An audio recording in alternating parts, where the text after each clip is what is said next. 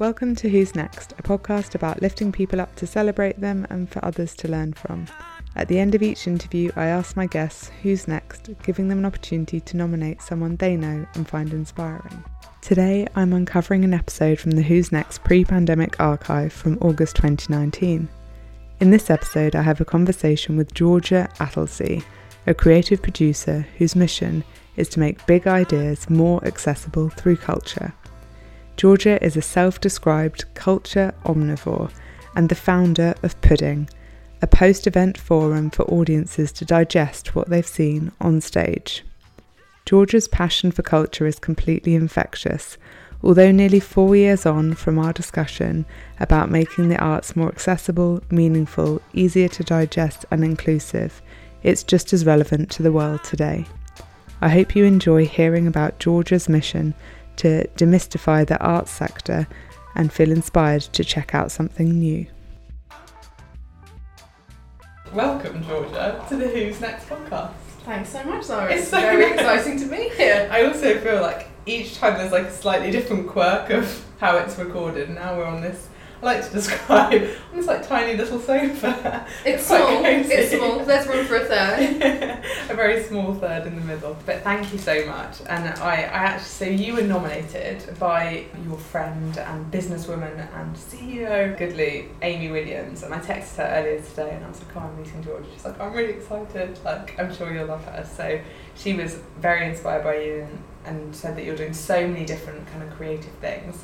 And so just to kick off, I just thought it'd be great if you could just talk a little bit about kind of what you're doing at the moment. So I d- describe myself as a culture wanker. So my whole shtick is using culture to make big ideas more accessible. So taking uh, concepts or ideas that might be challenging or intimidating and finding a way that represents them using the arts to make ideas more accessible. So I've worked across projects around philosophy, poetry, climate change, all trying to open up these quite intangible or quite messy or sticky subjects to allow audiences and members of the public to feel empowered to take action and, and act on subjects that matter to them that they would normally feel excluded from. So at the moment I am running the Forward Prizes for Poetry, um, which are major national poetry awards and the national campaign to promote philanthropy in the arts, and that's called the Achates Philanthropy Prize. And then on the side, I obviously do some consulting and uh, some advising,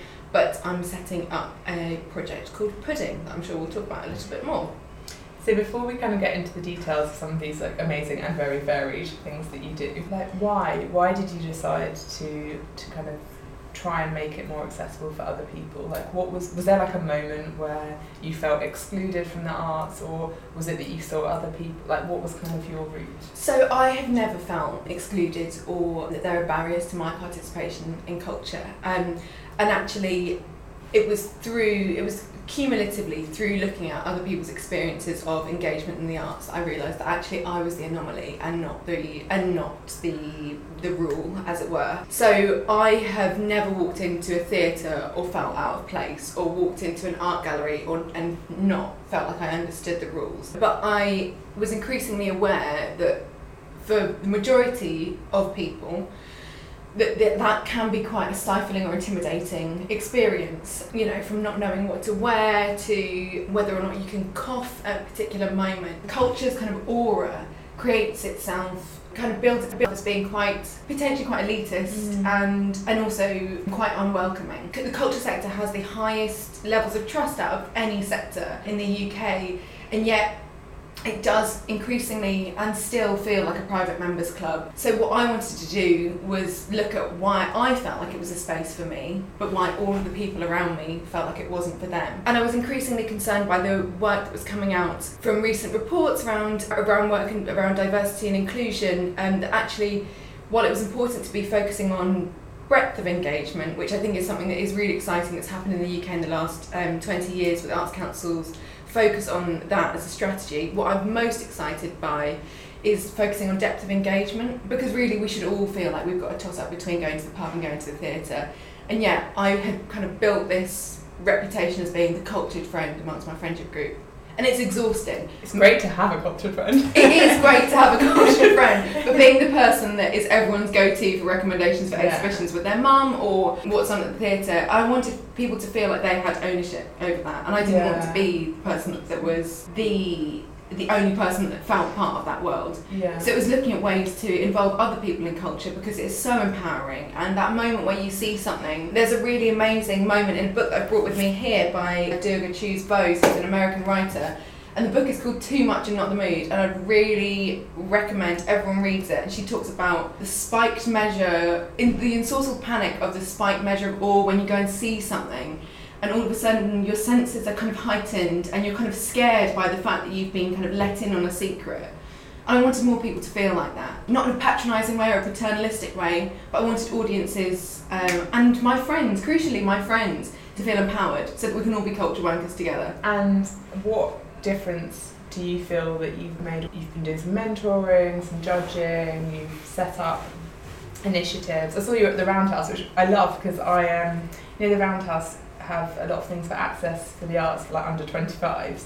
So I used to be on Roundhouse Radio when I, was, when I was like in my early 20s, and I used to just see all these kids like little bands in the studios and it was just so great like that they were able to get studio time and stuff so I love the Roundhouse so I'd love to hear. Yeah, of course. I mean, the Roundhouse for me has been completely transformational. So I was accepted onto their co-working hub pilot. So the Roundhouse is quite excitingly making plans for a new building on their site. And in order to road test the space, they ran a co-working pilot for creative entrepreneurs. It was the first scheme that they'd done for people up to the age of 30, which meant that I was able to apply because, spoiler alert, not everyone in the arts who's just about getting their head around being an entrepreneur or, or setting up a project is under 25. I know when I, when I got to 25 I was like oh I know, and, and I'm out but you kind of think that if National Rail is clocking that, that 30 Yeah. is the new 25, everyone else needs to follow suit. So the Roundhouse set up what was essentially a co-working pilot, but actually what turned out to be more meaningfully fully for all of us there, a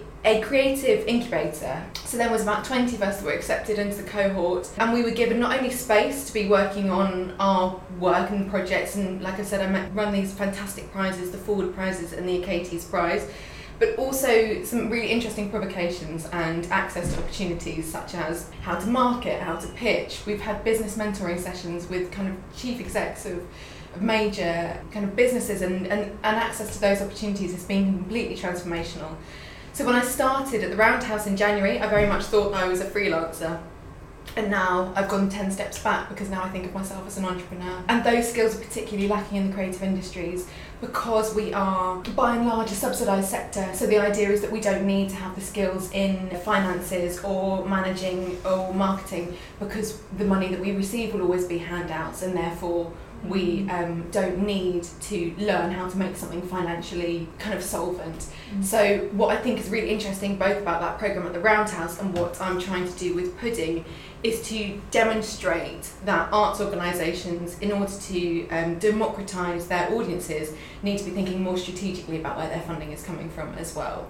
so very interesting before we go on to what pudding is Amy sent me a question to ask you which very much ties into what you just said she says how do you manage the balance between artistic integrity and financial gain because I think that is something where the arts are meant to, or seen by quite a lot of people as a thing it's quite liberating. You're you're kind of demonstrating your skills, but also like helping other people see things in different ways or whatever. But it's not charity. Like to, to be artistic is like people have a job. that, that is their job to be an artist or to be a writer, etc. And so, of, how do you approach that? So I think, and I think that this comes back to exactly what we've just been talking about. So for the last 50 years, I mean, the UK government has had an amazing approach to culture, which is that access to culture is a right. We've talked about all the reasons it's important. It changes your attitudes to big social ideas or it introduces you to kind of confidence levels that you might not have thought you had access to. As a result, culture feels like something that we're all entitled to, and because we're all entitled to it, there's a state subsidy for it and a state provision mm. Which means that arts organisations can feel like they, or it can seem that arts organisations are there to spend other people's money. Increasingly, um, given the uh, challenging, I mean, euphemistically, the fun, challenging financial uh, climate that we've seen ourselves in, particularly since 2008, there has been an increased focus on necessity for arts organisations to be more financially solvent. Funds that were previously available are now kind of running out, and, and similarly, sponsorship isn't there in the same way that it was, say, pre 2008. So arts organisations are in this bind between providing virtues and values and being kind of our moral flag kind of flagpole if you like, but then also making sure that they are able to wash their face. Um, and for me the answer is always in your audiences and whether or not you are giving your audiences the things that they want to be consuming because if you have a set purpose in terms of people that you want to reach and you're programming content that speaks to a particular demographic, then your organisation is going to be successful and it is going to therefore be financially resilient. And it is really tough because in order for culture to be accessible, parts of it should be free. And I would hate for us to move to models where every artistic experience was paid for. But I think looking more strategically around the arts organisations that are doing particularly well at the moment in the UK, they are the ones who created a business model where they are subsidising their charitable or free performances using higher ticketed or paid for commercial experiences. So I think it's a tough toss up. It's going to be really tough for the arts to always know where to stand on it. But I guess it comes back to the purpose of that organisation and why it exists. When I think of people that I know who their jobs are either artists or um, painters or things mm. that I think of traditionally that kind of culture sector jobs, mm-hmm. they come from backgrounds where they could afford to not be paid that much with their job. Yeah. So that they can do the thing they love. Exactly, and the Royal Society of Literature has just done a really interesting study which is looking at Virginia Woolf's A Room of One's Own 90 years or 100 years on and looking at what you need today in order to be able to write and and the base layer salary in order to be able to provide you know a substantial income in order to be able to write or to be able to think creatively is high. And the problems facing people are isolation and not having a network. And and it's much easier to do it if you've got a partner that is supporting you. Interestingly I was having a chat with a very brilliant man called Charlie Dawson a couple of weeks ago. And we were talking about the relationship between startup mentality and being a commercial kind of operation and individuals can be a commercial operation. It's just about the way you think about yourself. If you're trying to keep the status quo and keep a steady amount of income coming in and just slowly get better at the work that you're doing or if you want to exponentially grow and test and grow and test. And so i think there are lots of artists and makers who are also caught in that bind. And it, actually it's just been the edinburgh fringe which is a huge cash burn for so many artists and audiences but primarily artists who feel that they have to be there mm. in order to showcase their work. So is it expensive to go there? A lot of emerging and fringe companies will lose quite a mo- lot of money by going up there. Really? And actually, if you look at the trajectories of successful comedians, um, the amount of money that they've sunk into the fringe before they made it big is quite remarkable. I think Michael McIntyre sunk 60 grand into the fringe before he built a name for himself. Mm. That might not be a that the, the numbers might not be quite right, but even an individual taking a comedy show up can expect to lose five grand, and that's if they're charging for tickets. So it is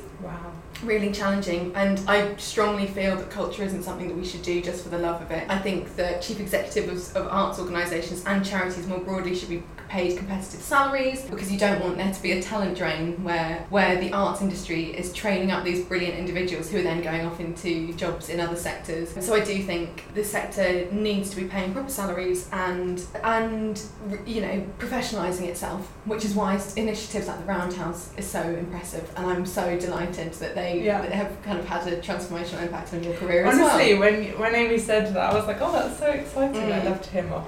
And um, what I really want to hear about is pudding. Yes, of course. So, and as a side note, I would strongly recommend anyone listening to this podcast and thinking about setting up a business should call their organisation a brand, some kind of snack or food stuff. Because if you send an email that says coffee slash pudding, everyone opens that email. The biggest lesson so far with within kind of six months of pudding is that the name has been everything. The name for pudding actually came from a peer from the Roundhouse, so we were brainstorming ideas. It went through some terrible iterations beforehand, and so yeah, the Roundhouse has even you know helped me decide the name. So, Pudding is an informal post event uh, discussion platform for audiences to come and meet and to digest what they've seen. My feeling is that in order for arts organisations to change perceptions around who culture is for and who it's by, so the things I was saying at the start about me feeling like I was a culture wanker, but the people around me not really seeing that or feeling that they were included in that club is all because the arts don't invite people in enough. Um, and when they do invite people in, my hunch is often that it is a it's a door painted onto a wall, so it looks like something that you should be able to be invited into, and then you try to go in and you realise actually the barriers are there still for you. So pudding is an informal kind of foyer space based platform for audience members and members of staff from the arts organisation to just have a bit of a chat about what they've seen on stage and it might be that you come for a scoop of brownie and then make a dash for it. It might be that you meet someone interesting and talk about what that bit of that play really meant. Or it might be that as a result of coming and taking part in pudding, you go away with a couple of actions for how you might take make a change for the issue that you've just seen a show about. So if you I want to use that moment of kind of excitement, that ensorcelled moment of panic that Durga Chew-Bose talks about and use that as a launch pad for us all to do more as a result of what we've seen. And the reason for doing that is because I think that that will help the arts to communicate their purpose more effectively and demonstrate that it really is the culture industry more than any other industry that transforms our attitudes to the world around us. So I'd like to use it to collect information about the value that culture is having more broadly on society generally in order to secure funding for the sector in order to diversify audiences and deepen that engagement. So it feels very similar to this. We've both got a uh, milkshake in our hand, and the idea is that there'll be some very light touch facilitation, a friendly face to meet you, mm-hmm. a couple of scoops full of brownie, and, and the start of a conversation. There'll be prompts on the table to inspire the conversation if you need it. It will be free to attend, and it'll last for as long as you like because sometimes a bite is enough, and sometimes you want you know, you want to eat the whole pie. Pudding is my solution for an art sector that feels intimidating or overwhelming. So, just so I understand where this will pop up, do you have any thoughts about also how you get more people into those stores? Yeah, of course. So let's take as an what, what was the last thing you saw? Like, what was the last cultural experience you had? Like, what was the last gig you saw, or because we'll just use this as our example. Oh no, I'm going to be culturally judged. Mm. I went to, I'm going to say his name wrong, which is like hilarious. So, Oliver Ellison yeah. at the Tate Modern. Perfect example, right. So, let's say that you go and see Oliver's show at Tate Modern. That is a show that's all about climate change, social impact, the role that individuals can have, the, looking at the relationship between design and daily life. You feel stimulated, you come out of that show, you've spent £17 on your ticket probably to get in there and you've gone on a Tuesday at five o'clock when afterwards there is going to be a pudding happening. So as you come out into that lovely foyer in the Blavatnik building, you will go out into the foyer and there'll be a few sofas dotted around and then you'll be invited to join the conversation. It's worth saying that pudding will often happen after performances that have been free to attend in the first place. And regarding engagement into that cultural experience in the first time, that's the thing that arts organisations are already doing a really good job of. Arts organisations often have audience engagement strategies that are around inviting new audiences oh, cool. to go along and see the shows. You know, from schemes in Southwark around getting local residents to go along to plays that are taking place at the Old Vic or the Young Vic to the brilliant work the Roundhouse has been doing around broadening engagement for Barbershop Chronicles. Arts organisations are very aware that their marketing needs to be reaching out to more people what I would encourage them to think about is the way that that is translating into depth of engagement. I'm not very interested in how many new audience members an arts organisation is able to bring into its space. I want to know how many of them come back a second time. Mm. Because if you go and that experience is intimidating or you feel out of place, then you're not going to go back. And so that is why an initiative or a project like Pudding exists because what I really want to do is to encourage individuals and audience members who are the same thing to start to feel at home in these arts organisations. Who knows what will happen? That they might spend an extra fiver on a drink at the bar, they might decide to start volunteering, they might become a friend or decide to start supporting or donating work, or they might just have a really great time. But it's just breaking down um, perceptions around barriers to access. And arts organisations, I think, think that this is something that they're already doing, but I would encourage arts organisations to consider that our relationship with audiences is actually still quite transactional.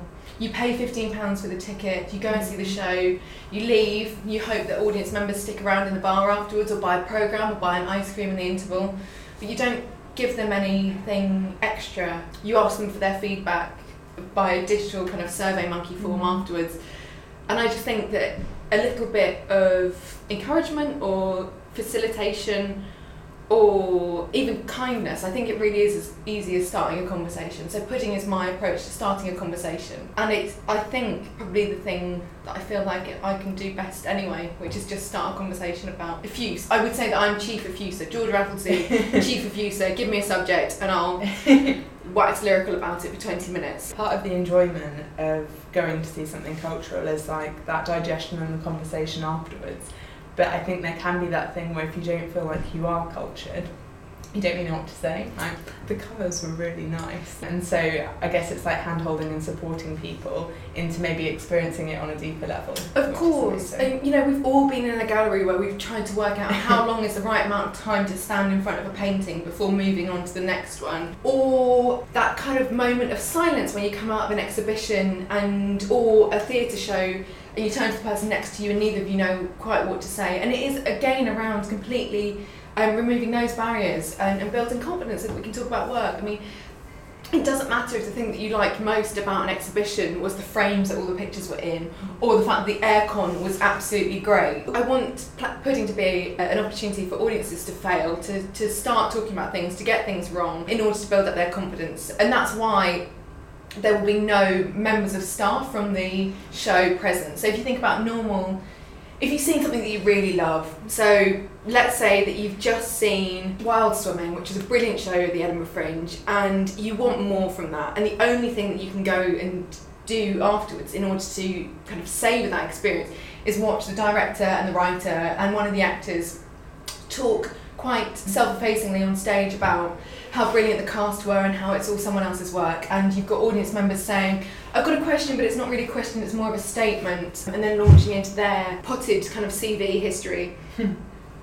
I want to give audiences another way of having that conversation. So the barstool conversation. My hunch is that all the best conversations happen on the tube ride home or in the bar afterwards. And I want arts organisations to know that. I want them to see what is making people excited or, you know, how brilliant the woman's next to them shoes were. Because actually, all of those social things are the reason we go to the theatre. We go to the theatre.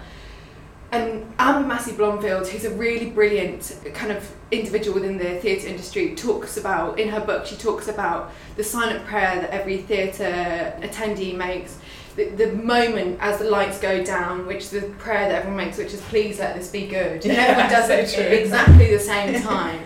and then there's that moment at the end where everyone's kind of kind of digesting that last mouthful and then we all go off into the night.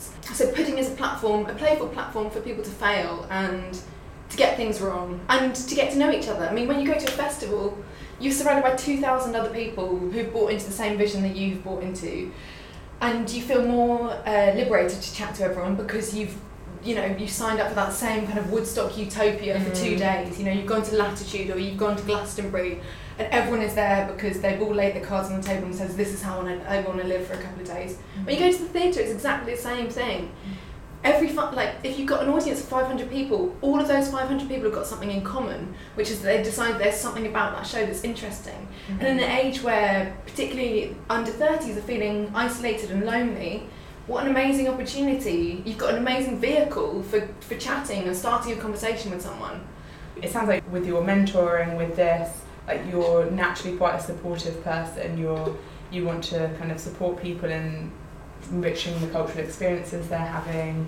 We want to support people in being able to access those experiences in the first place. Where do you get your support from? So who supports you and like created this supportive beast? so um, and again, this comes back to, to why I think a, pud- a concept like pudding is important. Is that throughout my entire life, I've been surrounded by the most badass network of women. You know, from the age of 14, I'd go around for cups of teas at my neighbour's house who was a writer who, you know, was kind of 20 years older than me. I've always had these kind of amazing, informal mentors, women, normally women.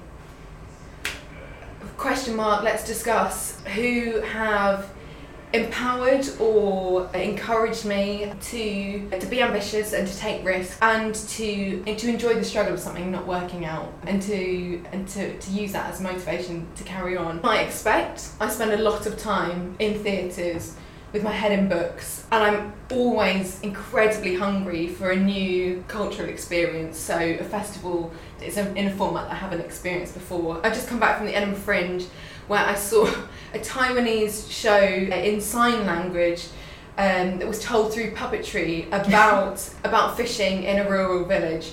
And for me, that was incredibly exciting because that was so many concepts that I hadn't seen kind of put together for the first time. So I absolutely love the novelty of a new take or a disruptive take on cultural formats. But I think my inspiration comes from conversations and the idea that any artwork that you engage with or any thing that you read on the bus or, or, or podcast that you listen to is an opportunity to to challenge the way that you think about something. I guess just being I'm always hungry. I'm always I feel like I've got a sponge of a brain. I've got a very fizzy brain that is always firing off ideas and thinking about making connections between people. And I'm just incredibly lucky that the women I've had around me have been connectors and been people that have always put me in touch with other brilliant people.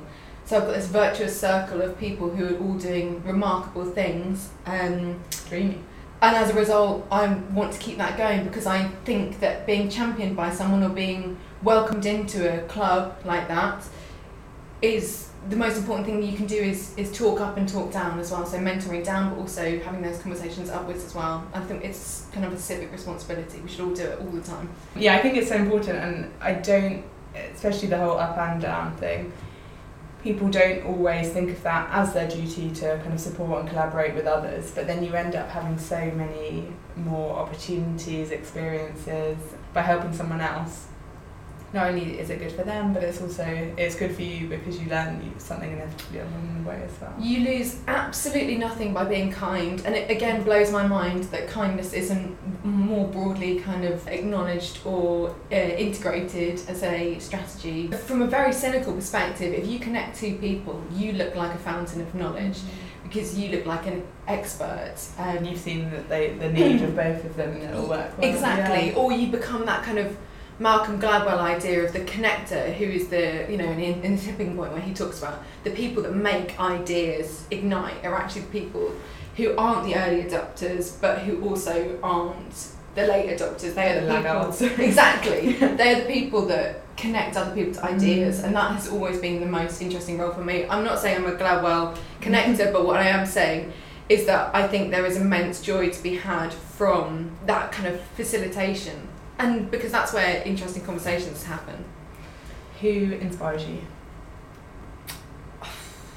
If you were to recommend one book, one thing to watch, one thing to listen to. There are two books that I read at very pivotal moments um, that completely transformed or just gave me hope. And one of them is Rebecca Solnit's book, Hope in the Dark, which is a take the the importance of hope and optimism. And she and at the time I read it I was working for a climate change charity where the mission was to communicate climate change more effectively to the arts sector. And as we will all be feeling at the moment we're living in an age of not just global heating, but we're also living in an age of eco anxiety. And Rebecca Solnit has this beautiful book where she looks at the importance and the excitement of not knowing what's coming next and she talks about the dark, which we're in theory all terrified of, as being as much pregnant with possibility as the unknown. So this idea that you just because you don't know what's around the corner doesn't mean that it's going to be terrifying. That we should celebrate that. So that book um, was completely transformational. Did you used to have anxiety about what was around the corner and that helped or, or not uh, so much? I mean, I would say surely we're all mm. the thing that gives us all most anxiety is the unknown, right? Mm. From climate change to death to not knowing how the date you're going on tomorrow mm. is going to be the thing that we all feel nervous about is that lack of control mm. and and that sense of the unknown. And actually what Rebecca Solnit has done in that book is to say let's be empowered by that because we can also shape it. She has a great line in there, that book where she talks about it always being too soon to leave the party and that idea that we always leave just before things are about to get kind of brilliant that we kind of lose our nerve just at the wrong moment and the more that you can hold out, the better mm. better it's going to be, which I found very encouraging. And then the book that I've brought you, Zara. You're so kind. Thank you. Oh, I'm good. I'm good. is and it's called The Master's Tools Will Never Dismantle the Master's House, and it's a little one pound Penguin modern book, and it is just a series of five essays that she looks at power structures across gender, race, sexuality, and her role as a poet, as how the arts, and particularly a creative or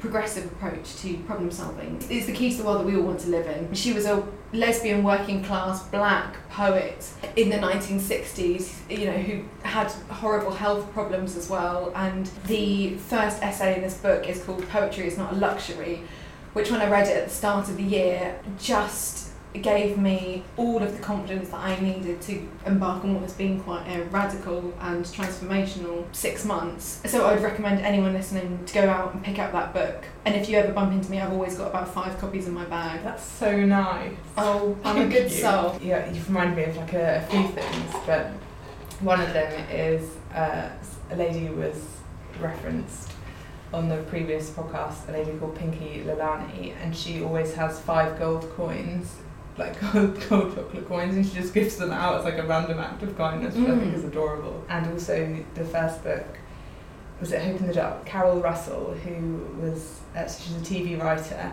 and she was my guest uh, on the podcast a, a few episodes ago. She said that like perseverance is all like that is her kind of approach in life, and it's so true because it's quite often you know like the darkest hours before the dawn or whatever. In those times that you think you're going to give up, you're like just need to keep pushing through. And so my next question would be: You've obviously had an amazing year, an amazing six months.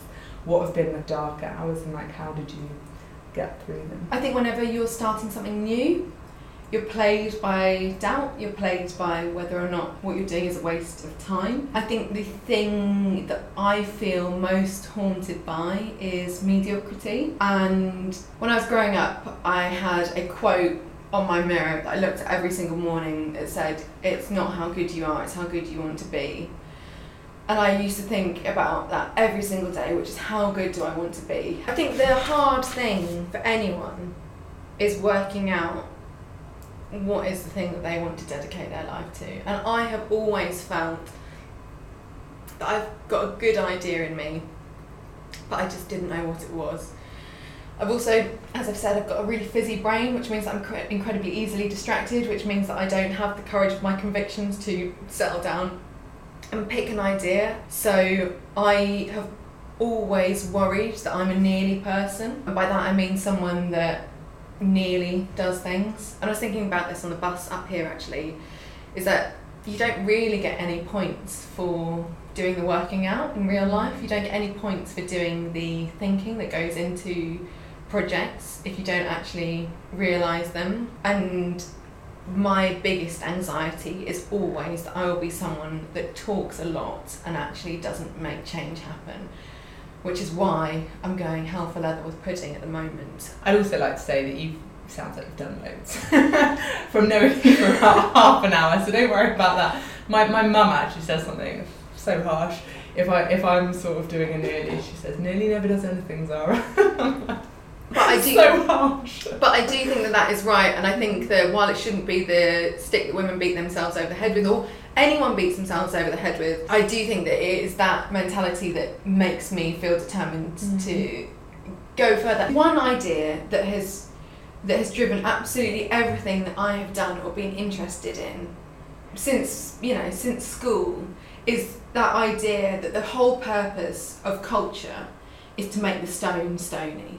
So to make the world around you seem a little bit more real as a result. That culture actually isn't escapism, but what it does is shines a mirror on the world around it. And I guess if you go and take part in something, you go and see something, my biggest anxiety is that we take all of those things we see and we don't do anything with it.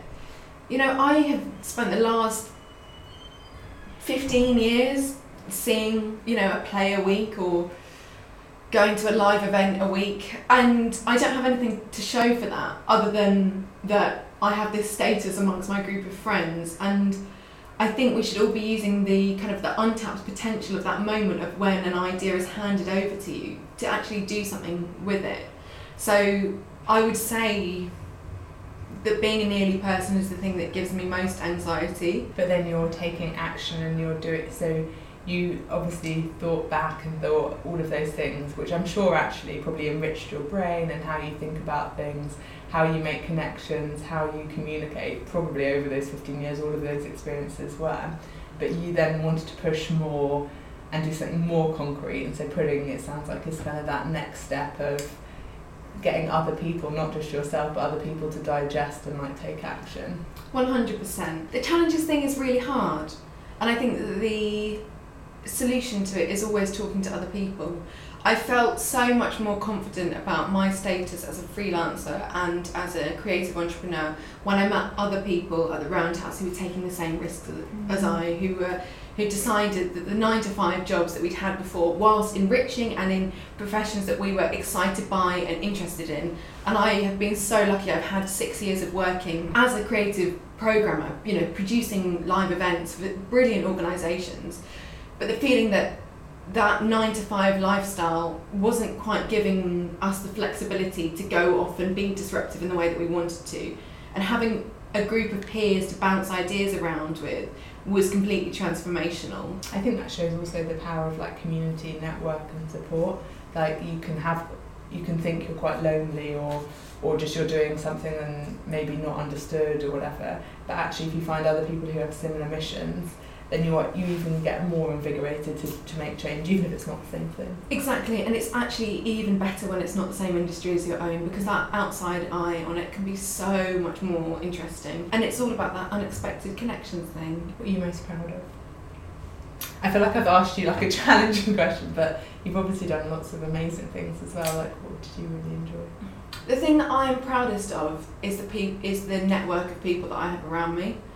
I feel so like I move to the point of tears when I think about it, which sounds like the most insane thing to say when I think about the remarkable people that I know and this incredible patchwork of people who range from photographers to personal trainers to you know giants in the in the street food world to brilliant embroiderers. And I feel the thing that I feel very very proudest of is all of the brilliant people that I know. And, you know, I've produced events that have been incredibly exciting. You know, I worked on a project with Poet and City at St Paul's Cathedral that was about changing attitudes to St Paul's Cathedral, which is this overwhelming, iconic space that, as a Londoner, unless you're religious, you don't really feel like you have a handle on.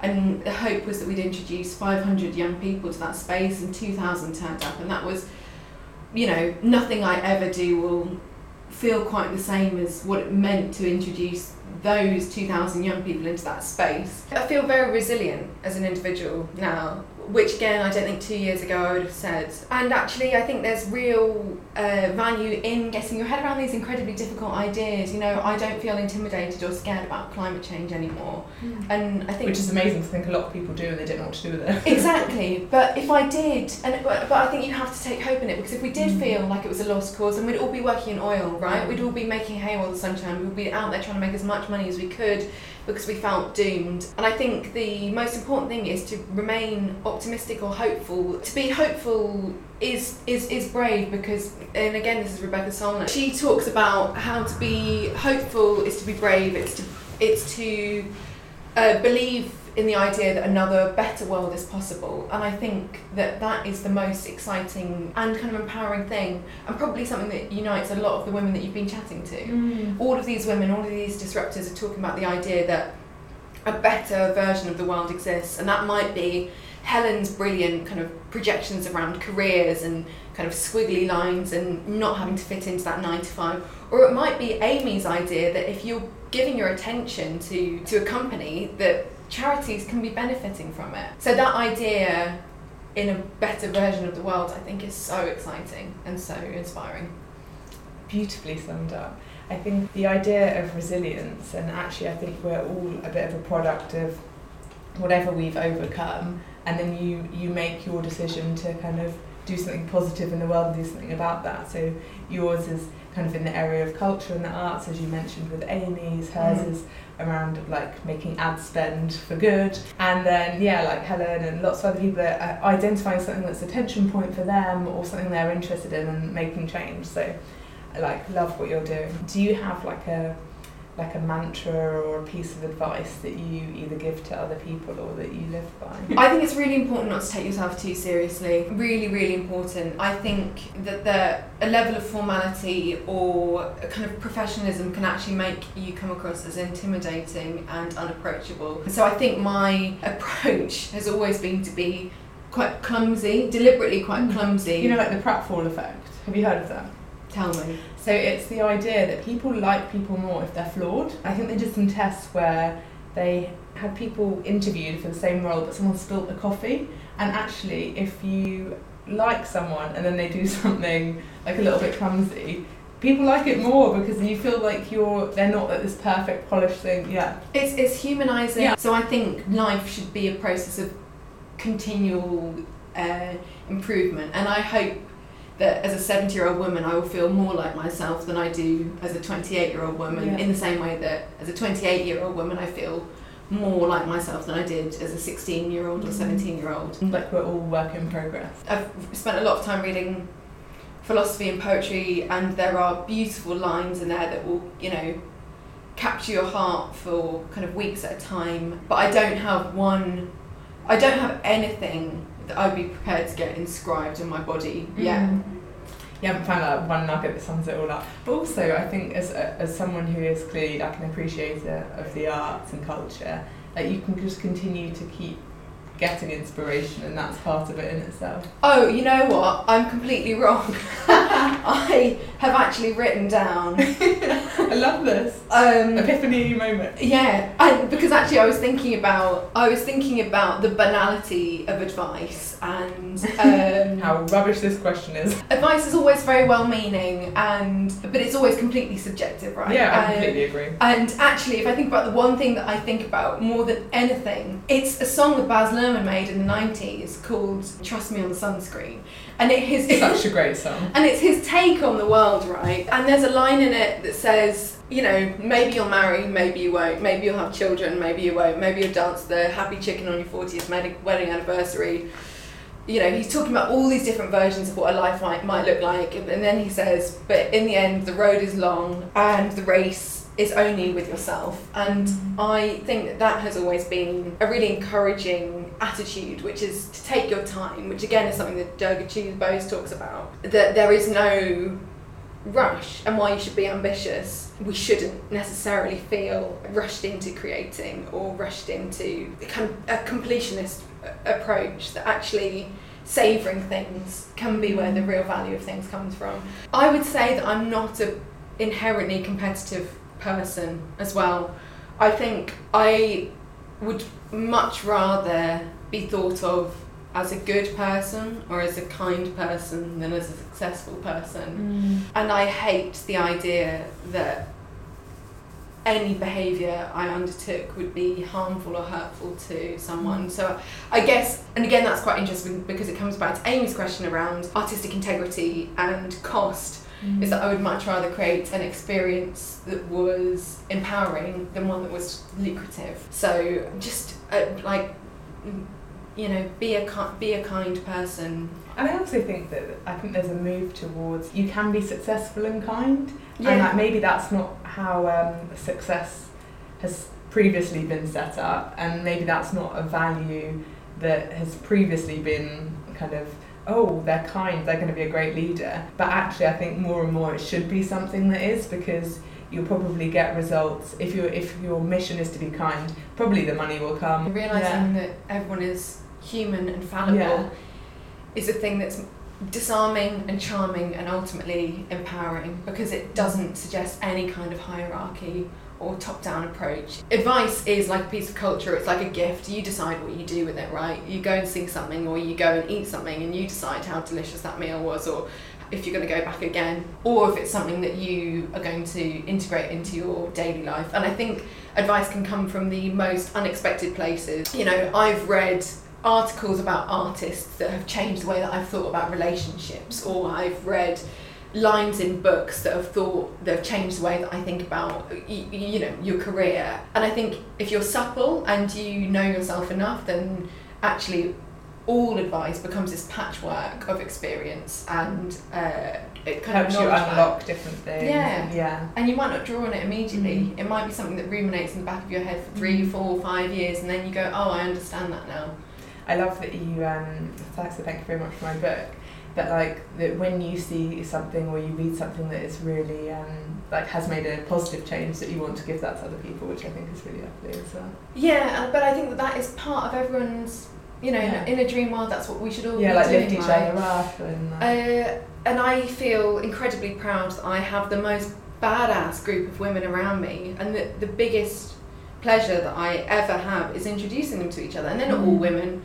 I know some incredible men as well, but I know that in a podcast where we're talking about particularly brilliant women, women are very collaborative and are generous. I mean, everyone is generous, but I think there is nothing nicer than than introducing one incredibly brilliant person to another incredibly brilliant person. At my birthday this year, I was able to introduce six women who I've known for a really long time who'd never met each other. that's and the best feeling. Like you do this, you know, you're a you guys will get on. yeah, you're a slamming feminist embroiderer. You should talk to my pal who runs a blog that's all about promoting women in the arts. And you should talk to this brilliant woman who works in film and TV, who's trying to change perceptions around around data. There, you know, it, and it was just so exciting because I don't know. You realise that your network is your is your worth, and I feel mm. so spoiled that I have the. You know, I feel humbled by the people that I know all the time. So a beautiful segue there into who's next. So you, I love this. This is it's a horrible question to get people to nominate one person, and actually everyone said it's really hard and they don't want to do it, and like, can they do more than one? So now I've kind of got a little bit less strict on it. But so you obviously have this amazing network of people who you're really proud to be part of. Who kind of came to your mind as people who are inspirational to you? So, so there are there's a handful, and you can decide which one mm-hmm. makes the final cut. Mm-hmm. I've got a pal who works in gaming, who in a male-dominated industry is changing perceptions around video games and who video games are for. And she's called Adrienne Law, and she works for the company who are behind Monument Valley and is doing some really exciting stuff there about changing audiences for video games and what it means to be a gamer. Then there is Alma and to Patricia who run a company called Vibio, which is a, a sex tech company, and it is. Amazing. And I met, we met through the Roundhouse, and their their project is around ownership over female pleasure. So creating products that have the woman's experience at their heart. And what is so interesting about what they've been doing is they've had a really hard battle in terms of being able to have that conversation at all because people are so squeamish and intimidated by it. And actually, their approach is so liberating and inclusive that I kind of very proud to know them and the work they're doing. And they are prototyping at the moment. And they're doing a really hard thing in a male dominated industry where it's still very male gazy. So they are incredibly badass as well. I've got a pal called Neve who is a feminist embroiderer who makes who turned a chronic illness into her into her hobby and her side hustle and now her main hustle. So she creates beautiful feminist artwork that she started as a result of both anxiety and also quite a specialised form of arthritis and is challenging perceptions around disability and, and female creativity that I'm really excited by. There's a wonderful academic called Shahida Bari who talks about poetry in a way that will just make you cry even if you wouldn't think of yourself as being a poetry person. And she has a background, she's Dr. Shahida Bari, and she's got a background in literature and philosophy, particularly romanticism, and she's just become, she just started heading up a department at the London College of Communications, looking at fa- the relationship between fashion and philosophy. So taking a Derridean approach to uh, fashion, which is very badass. And her co- book is called Dressed. Then there's Yasmin Goddo, who is insane. she runs uh, a business called New Emergence Media, and her mission is to connect young, emerging people of colour interested in getting into the film and TV industry with opportunities. She became became the poster girl for connecting people, production companies to young talent. And instead of spending all of her spare time hooking up people with opportunities, she said, oh, I'm going to turn this into a business. There's loads of brilliant people that she knows, and so she has found a way of turning that into a, a business and connecting organisations with emerging talent. I feel Um, like she needs to meet Carol Russell, who does something similar for TV writers. Anyway. Fab. Yeah. I mean, uh, yeah. Let's let's. I'm absolutely loving this list, by the way, because they're all people that have, in their field, making it more accessible for other people, like opening. But I really think that that's all of our Mm. responsibility. You know, we if we found the thing that we're supposed to be doing, if we have found that thing that gives us joy, be it advertising or embroidery, um, or or sex tech, we should be encouraging and empowering and inspiring other people to get into the industry. I was so stunned when I started working in cultural programming because it was a career that I had no idea existed. I did an English degree, and when you're studying, people expect that you'll either become a writer or you'll work in publishing. I had no idea that all of these amazing other jobs existed in creative industries, so I feel like I need to be a cheerleader for all the brilliant other opportunities that there are out there, and all of the people that I've discussed are doing great things to connect other people with opportunities, and also just to say, hey, you're not you're not you're not by yourself. You're not alone in thinking that this is an interesting way to spend your time. Mm. Let's kind of let's collaborate and make something happen. We're a generation that will have five or six different careers, mm. and I think the most important career that any of us can have is to be a teacher. And I think mm. uh, that idea of educating and empowering and extending your love to other people is the most important or enriching thing that we can all do. So I think it is about taking those qualities and pulling them into our jobs. And if I think about the people that I've just chatted about, again, it is that thing about empowering and inspiring. You know, I was brought up by a teacher and an artist, so I feel very, very lucky mm. to have been surrounded by people whose careers are both of their careers are defined by taking ti you know tricky subjects and trying to communicate them more Mm. effectively to making audiences. Exactly. And so I do think that we will all have several careers, but in the meantime, I think that the best thing you can do is be an advocate and an ambassador for all the other people around you, and that, uh, you know, That Man- Malcolm Gladwell connector. yeah, it's just a lot more fun as well. Yeah, it is. I think it is. Um, a bit of a, a wild card one, but talking about making culture accessible. Do you have anywhere like recommendations for people who feel like maybe they're not very cultural or don't know how to get into it, where to go to? Yeah, there are some really incredible arts organisations out there who are breaking down barriers in an incredibly unintimidating and unpretentious way. The thing that immediately springs to mind is is Night Shift, which is for those people who are curious about classical music but nervous about it being something for them, and that's run by the Orchestra of the Age of the Enlightenment. Um, and that is classical music gigs that happens in pubs where everyone sits on the floor, drinks beers, you can Mhm. stand up, you can dance around, dancing to classical music. But yeah, exactly, nod. Um, but the idea is that it happens late at night and it's primarily young audiences. It costs a fiver, and and the pieces are introduced to you in a way that allows you to kind of work that, that introduces you to what you should be looking for and that gives you an appreciation of, of that work. Similarly, Aurora Orchestra are doing some really interesting work around making classical music unintimidating. And the reason I talk about classical music is because that is an art form that I have always felt is something that I would like to be more knowledgeable about, but felt like it wasn't an art form for me. Mm. I have no musical background at all. Got to the grade one piano, felt like a champion and called it quits. So those organisations have shown to me the value of, of of that more participatory or informal approach. For people who are interested in theatre, I would recommend I would recommend organisations like Battersea Art Centre. Soho Theatre does some really exciting mm-hmm. programming. Camden People's Theatre and New Diorama, all organisations that have really lovely bar spaces and are places that you kind of want to hang out and that feel quite buzzy and don't feel like an intimidating place to spend a bit of time. A lot of their programming is a little bit more rough and ready, which doesn't feel quite as, again, contrived. And for art galleries, I just think what the Hayward Gallery has been doing since it reopened is really exciting. But if anyone wants cultural recommendations, let me know. I'm happy to fire off anything. I really should talk about poetry given that I am working with Forward this year. There's some really incredible literature and poetry organisations out there. Poet and City have done some staggering work around breaking down barriers to kind of tricky poets and concepts there. The Forward Prizes is a really lovely introduction to the 15 kind of best poets of the year. So dip your toe. None of this stuff costs very much money. You know, you're looking at a fiver or so. Uh, you know, don't feel like you have to spend forty pounds for a good cultural experience. There's some really remarkable stuff out there, and what you see just depends on how curious you're prepared to be.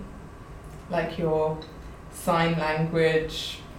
Taiwanese um, yeah. puppetry, yeah, but also, you know, I the reason that I went to go and see that is because I've been because I've been thinking a lot about the way that ideas are communicated. I've been really interested in the role of sign language and how ideas are communicated physically.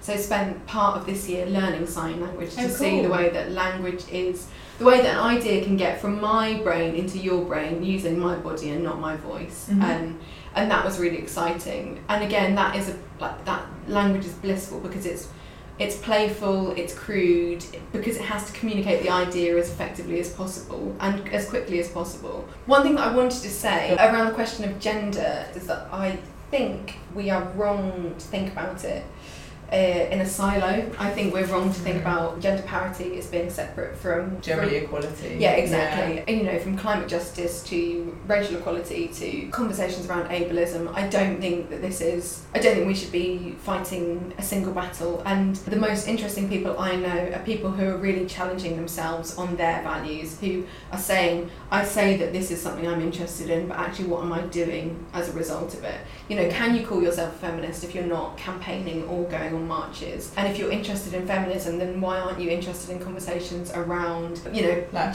poverty or, yeah. or classes? Exactly. So to me, to think about gender in, in in isolation is to overlook the opportunity of the moment that we are on and the, the wave that we are kind of riding, which is that there is huge potential to create the world that we want through including everyone. So I hope that I hope that we think about equality more broadly and gender equality as being so imbe- you know embedded and invested in all of these other conversations.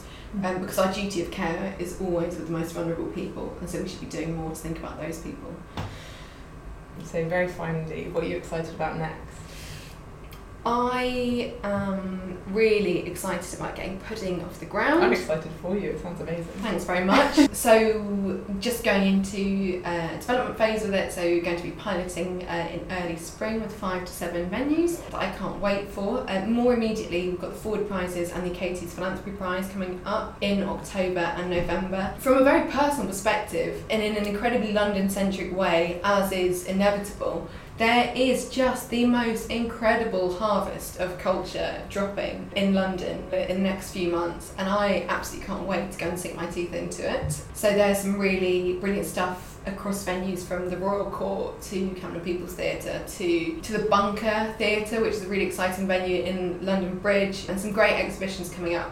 But as is, I guess, the nature of the conversation, that you know I'm excited for whatever is next and whoever's next. You know, mm-hmm. I think the best year is the one you've just had or the one you're you're about to have, and the most interesting conversation is just a tap on the shoulder away. I feel through the course of this interview that I've got more cultured. Yeah, you're welcome. it, it's an aura. I think uh, you just yeah. have like the the colour of culture, whatever that is. That's your aura, um, um, and I love it, and your passion for it as well. Thank you. It's been an absolute pleasure. Thank IRL. you so much. Thank you, and I will. Yeah, definitely will stay in touch. Pleasure. Thank you for listening. I hope you enjoyed this episode. You can find out more about Georgia at pudding.org.uk um, and follow at Who's Next Pod UK to get more podcast updates. Thank you.